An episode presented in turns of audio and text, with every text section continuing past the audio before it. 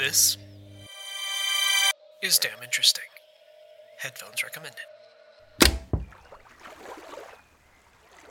In 1952, geologist Don Miller was conducting a petroleum investigation in the region surrounding the Gulf of Alaska when he encountered a vaguely disquieting geological anomaly. While surveying a remote fjord known as Lituya Bay, Miller found that the dense mature forest that surrounded the bay ended abruptly hundreds of feet upslope of the water. There was some vegetation growing below the distinct line, but it was all upstart grasses and saplings and such. It was clear that at some point in recent history, an unknown, massive force had scraped the shores clean, and the vegetation was only beginning to reclaim the land. There was no evidence that a fire had passed through. None of the surviving trees were charred, nor were the few remaining tree stumps.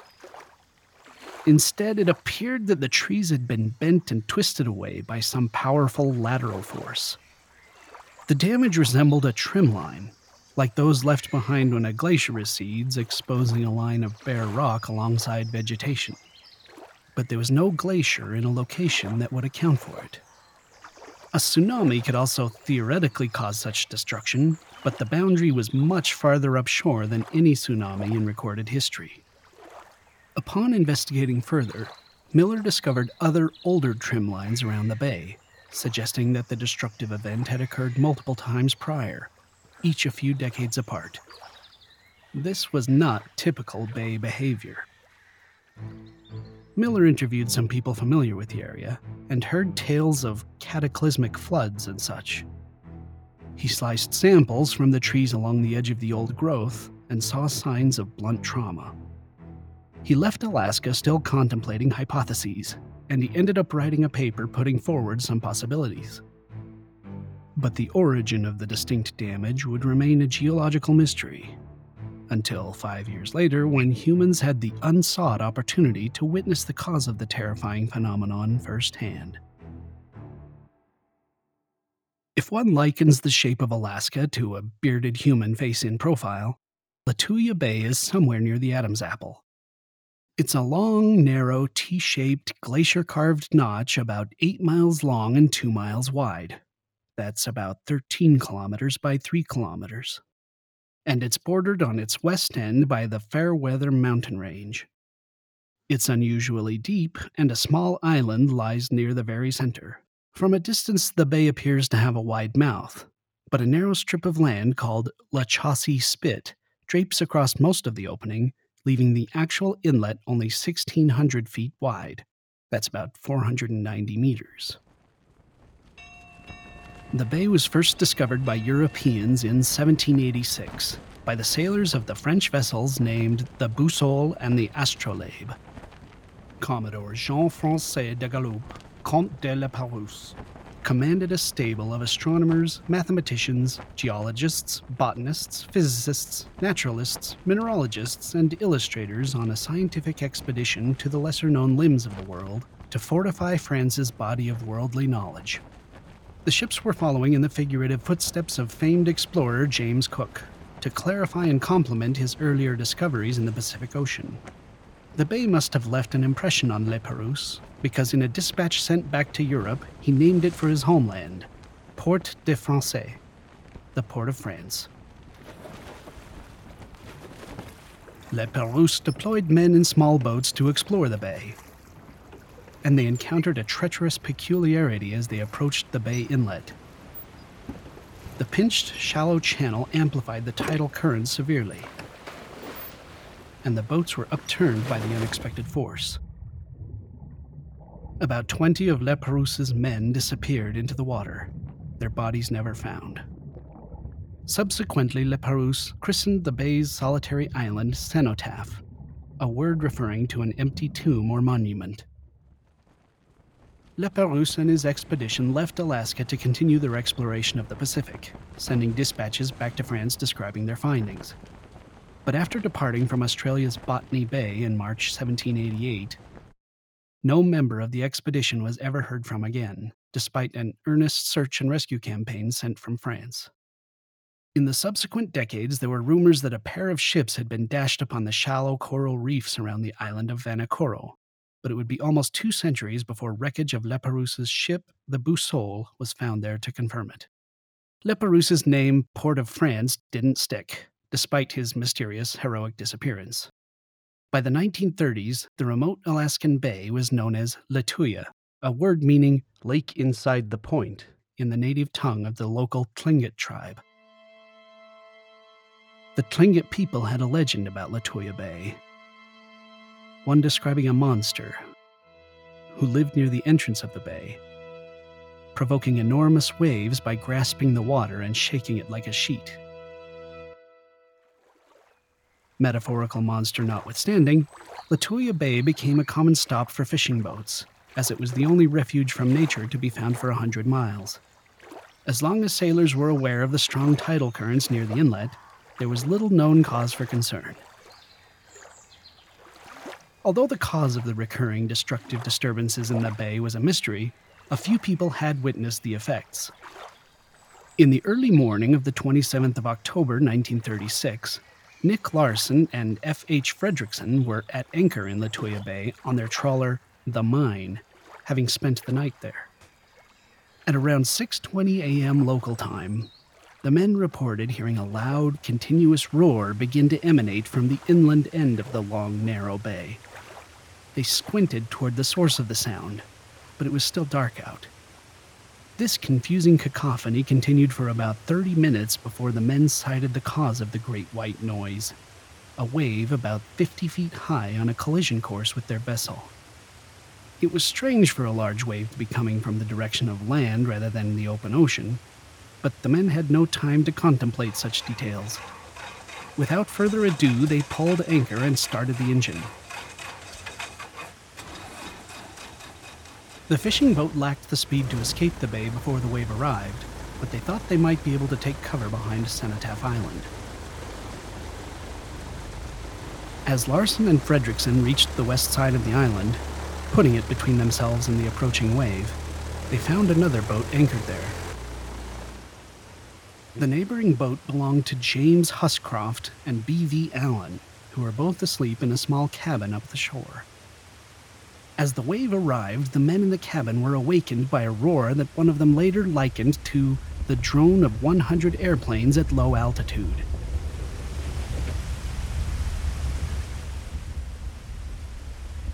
When they looked outside, they were surprised to see the ocean at their doorstep, and rising fast. Huscroft and Allen hustled to higher ground and watched as three consecutive waves slowly swept from the inland end of the bay out to the ocean. About two minutes apart, each larger than the last.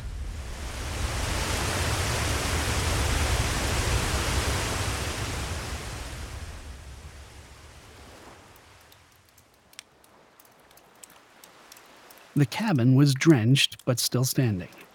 Down at the shore, the hull of their anchored boat clanged against the rocky floor of the bay behind the passing waves. No humans were injured in the apparent tsunami, but a few small structures were crushed and countless trees were uprooted. Later inspection would find that the water had sloshed as high as 490 feet up the shore. That's about 150 meters. Once the water settled, Fredrickson maneuvered his trawler through the floating tree debris to the inland end of Lituya Bay, but he found no evidence of any massive event that might have triggered such a series of waves. When petroleum scientist Don Miller arrived at the remote Alaskan base 16 years later and observed the trim line from the 1936 waves, it aroused his geologic curiosity. The 1936 event had been locally newsworthy, Therefore, longtime residents of nearby towns were readily able to retell the tale. Other geologists had concluded that the waves were probably caused by a large mass of water suddenly dumped into the bay when an ice dammed lake broke free. But Miller found that the local topology didn't support this explanation, unless there happened to be a concealed chamber under a nearby glacier. He investigated some other possibilities, such as rockfalls, underwater rock slides, glacier movement, and earthquakes but he could not find conclusive evidence for any. On the evening of July 9, 1958, six years after Don Miller's initial visit to the region, Lituya Bay was serving its typical role as a refuge for trawlers. Earlier in the afternoon, the bay had been relatively bustling, with a large group of climbers camping on the shore, but they had departed suddenly due to their pilot having worries about fog. By 9:30 p.m., the sole occupants of the bay were three 40 or so foot long fishing vessels bobbing quietly in separate nooks near the bay entrance. One of the trawlers was the Badger, occupied by Bill and Vivian Swanson, anchored about two miles from Cenotaph Island. At that northerly latitude at that time of year, the sun was just beginning to set despite the late hour. Consequently, when the silence was shattered by a squawking pandemonium, the Swansons were able to see its cause the thousands of gulls that nested on the steep slopes of Cenotaph Island had all noisily taken to the air to exit the bay. This was not typical bird behavior.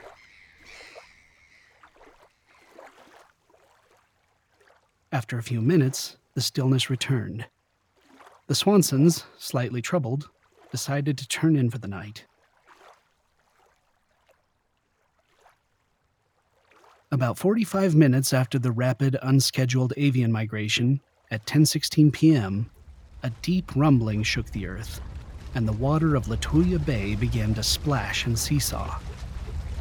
The nearby Fairweather Fault was slipping. This was the biggest earthquake the area had seen in 50 years, approximately magnitude 8. Bill Swanson's bunk tilted, dumping him onto the deck. When he looked outside, the water around his boat was in a state of severe agitation. In the distance, he could see the towering mountains that stood at the inland end of the bay, their peaks shaking. He also thought he saw the distant Lituya Glacier tossed up in the air. I know you can't ordinarily see that glacier from where I was anchored, he later told Alaska Sportsman magazine. People shake their head when I tell them what I saw that night. I can't help it if they don't believe me, but I know what I saw that night. Across the bay, father and son Howard and Sonny Ulrich were asleep in the trawler Edrie when they were shaken awake. Ulrich said later that he was only able to stare, transfixed, as the rocky mountainscape chattered, clouds of dust rising and mountainsides sloughing. Husband and wife Orville and Mickey Wagner were in the third fishing vessel at anchor that night, the Sunmore.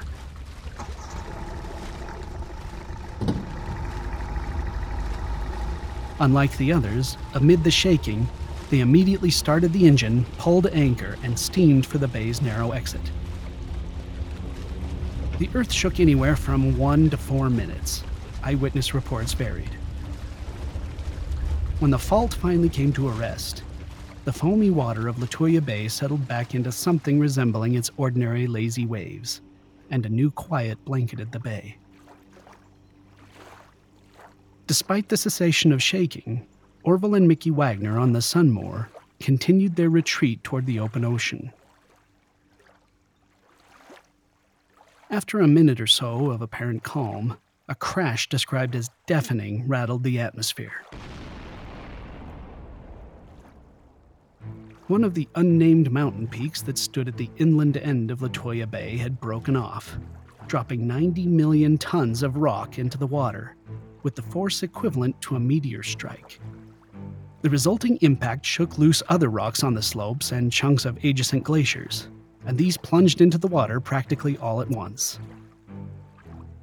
Millions of cubic yards of displaced water heaved upward and formed a wave traveling outward at 110 miles per hour, that's about 180 kilometers per hour. Within about a minute, the approaching wave became visible to the boats still at anchor, and the occupants looked on in awe as the wide skyscraper of water traversed the length of the bay toward them. When it reached Cenotaph Island another minute or so later, the proportions of the wave became clear.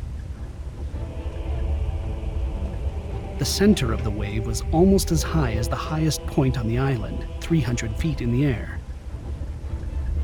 On the two opposite shores, the plowing saltwater reached over 1,700 feet onto land. That's over 500 meters, twisting even the most massive trees from their roots and scraping the bedrock nearly clean. On the other boat still at anchor, the Edrie, the sight of the massive debris filled wave bearing down on his position snapped Howard Ulrich out of his astonished daze. I began to move then, he would report in a later interview. And I moved fast, cursing myself for not moving sooner. He lashed a life vest around his eight year old son and started the engine. Ulrich attempted to raise the anchor, but it wouldn't budge. Evidently, during the shaking, the rocks on the floor of the bay had shifted, jamming his anchor in place. Having no better option, he reversed the anchor chain feed and dumped his 40 fathoms of slack into the water, then turned his boat toward the wave. The wall of water lifted the bow of the Edrie almost straight up into the air. The anchor chain snapped. Ulrich snatched up the radiophone and shouted into it Mayday, Mayday, this is the Edrie in Lituya Bay. All hell has broken loose in here. I think we've had it. Goodbye. The wave carried the Edrie and her crew of two up the shore as the water beneath them ripped trees and vegetation from the soil. It then dragged them back again toward the center of the bay. After considerable spinning and lurching, the boat ended up upright and relatively undamaged in the sloshing wake of the wave, amid thousands of bobbing, uprooted spruce and hemlock trees. The Edrie's occupants were shaken, but uninjured. Back on the Badger, Bill and Vivian Swanson watched the fleeing Sunmore as the wave overtook it from behind. The wave appeared to swallow the Sunmore whole. Moments later, the wave reached the Swansons on the Badger. It hefted the boat into the air, tossing it in the direction of La Chaussee Spit, the strip of land that stretched across most of the opening of Lituya Bay. We went way over the trees, and I looked down on rocks as big as an ordinary house as we crossed the spit. Bill Swanson told the Alaska Sportsman in a later interview. We were way up above them. It felt like we were in a tin can and somebody was shaking it. An errant tree smashed the Badger's pilot house, breaking several of Bill Swanson's ribs. The wave carried the Badger all the way over the spit and plopped the vessel stern first just offshore in the open ocean.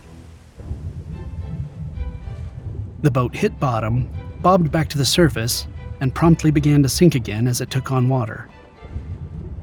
Bill and Vivian were rattled and bruised, but mostly intact. In the darkness, husband and wife deployed a small skiff they had on board and abandoned ship. The water of Lituya Bay sloshed back and forth for another 30 minutes, surging from shore to shore as the remaining energy dissipated. A layer of bobbing logs, chunks of ice, mud, and other detritus covered much of the bay and stuck out into the ocean like a tongue. Ships that had been in the area outside the bay arrived to help hunt for survivors in the debris as the sun set behind the Fairweather Mountains. Around midnight, one of the search vessels located Bill and Vivian Swanson, huddled in their skiff, in their skivvies. Don Miller, the petroleum geologist who had been interested in the odd trim line six years prior, returned to Lituya Bay shortly after the July 9th earthquake, taking photos of the damage from the ground and the air and cataloging possible causes. Evidence of heavy water damage reached 1,720 feet up the shore, about 520 meters. The earth stripped down to the bedrock for much of this area, for reference, if one World Trade Center were submerged in 1,720 feet of water, only the tip of its spire would remain above the waterline. The trees that still clung at the edges of the trim lines were heavily damaged, with most of their bark stripped away. Trees as large as four feet in diameter had been bent and snapped from the slopes. The wave had carved a channel through the middle of Cenotaph Island, and La Chaussee Spit was scrubbed down to the rock. This wave had reached over three times farther upshore than the previous large waves in the bay, and therefore had obliterated all evidence of the prior events. Miller's detailed report on the event essentially concluded that the long, deep, narrow bay constituted a hydraulic oddity predisposed to enormous waves, and that 90 million tons of rock suddenly falling into it made for quite a compelling demonstration of Archimedes' principle. All told, five people were killed by the earthquake and subsequent wave in Lituya Bay. Two of the deaths were the Wagners, who had tried to flee Lituya Bay aboard the Sunmore. They were never seen again. The other three deaths occurred 80 miles north on a beach on Khantaak Island. When the Fairweather Fault moved, the beach rapidly subsided under the ocean, and the three people there disappeared into the waves. The cabin on Cenotaph Island was completely swept away. A lighthouse was destroyed, and numerous other structures were damaged. But the remoteness of the area prevented a greater human catastrophe. At 1,720 feet up the shore, about a third of a mile, the 1958 Lituya Bay event was several times higher than the previously recorded maximum height of a tsunami breaking on an ocean shore.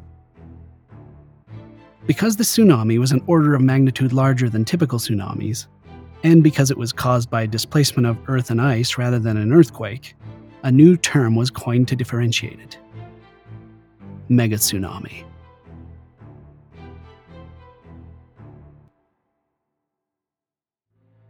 Similar rockslide related surges have been observed in a handful of other places in the modern world, some of them much more deadly. In 1883, when Krakatoa erupted, geologists believe that the resulting tsunami was caused when a dense mass of hot ash, lava, and gases, a phenomenon known as pyroclastic flow, displaced the water in the Sunda Strait. Waves as high as 138 feet, or 42 meters, reached the west coast of Java. And five years after the Lituya Bay megatsunami, in 1963, there was a landslide upstream of Vajont Dam in Italy, producing an 820 foot high surge. That's 250 meters. It was only half as high as the Lituya Bay surge, but when it overtopped the dam, it inundated five villages, killing almost 2,000 people.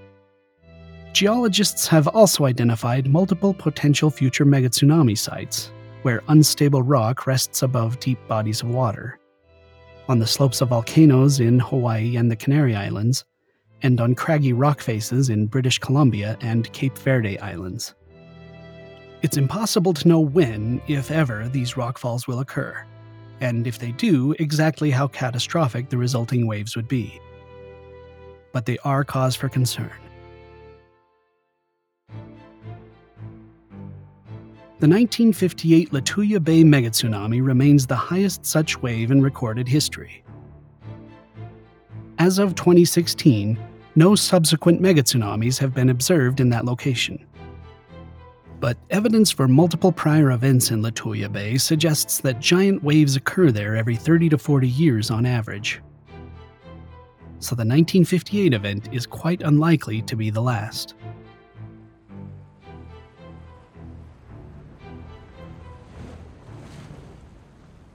The area remains sparsely populated, but trawlers and adventurers pass through frequently.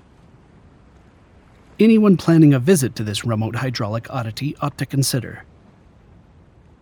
If the gulls of Cenotaph take suddenly to the air, or a roar akin to 100 airplanes rises in the distance, you might be in for a harrowing spectacle few humans have lived to see.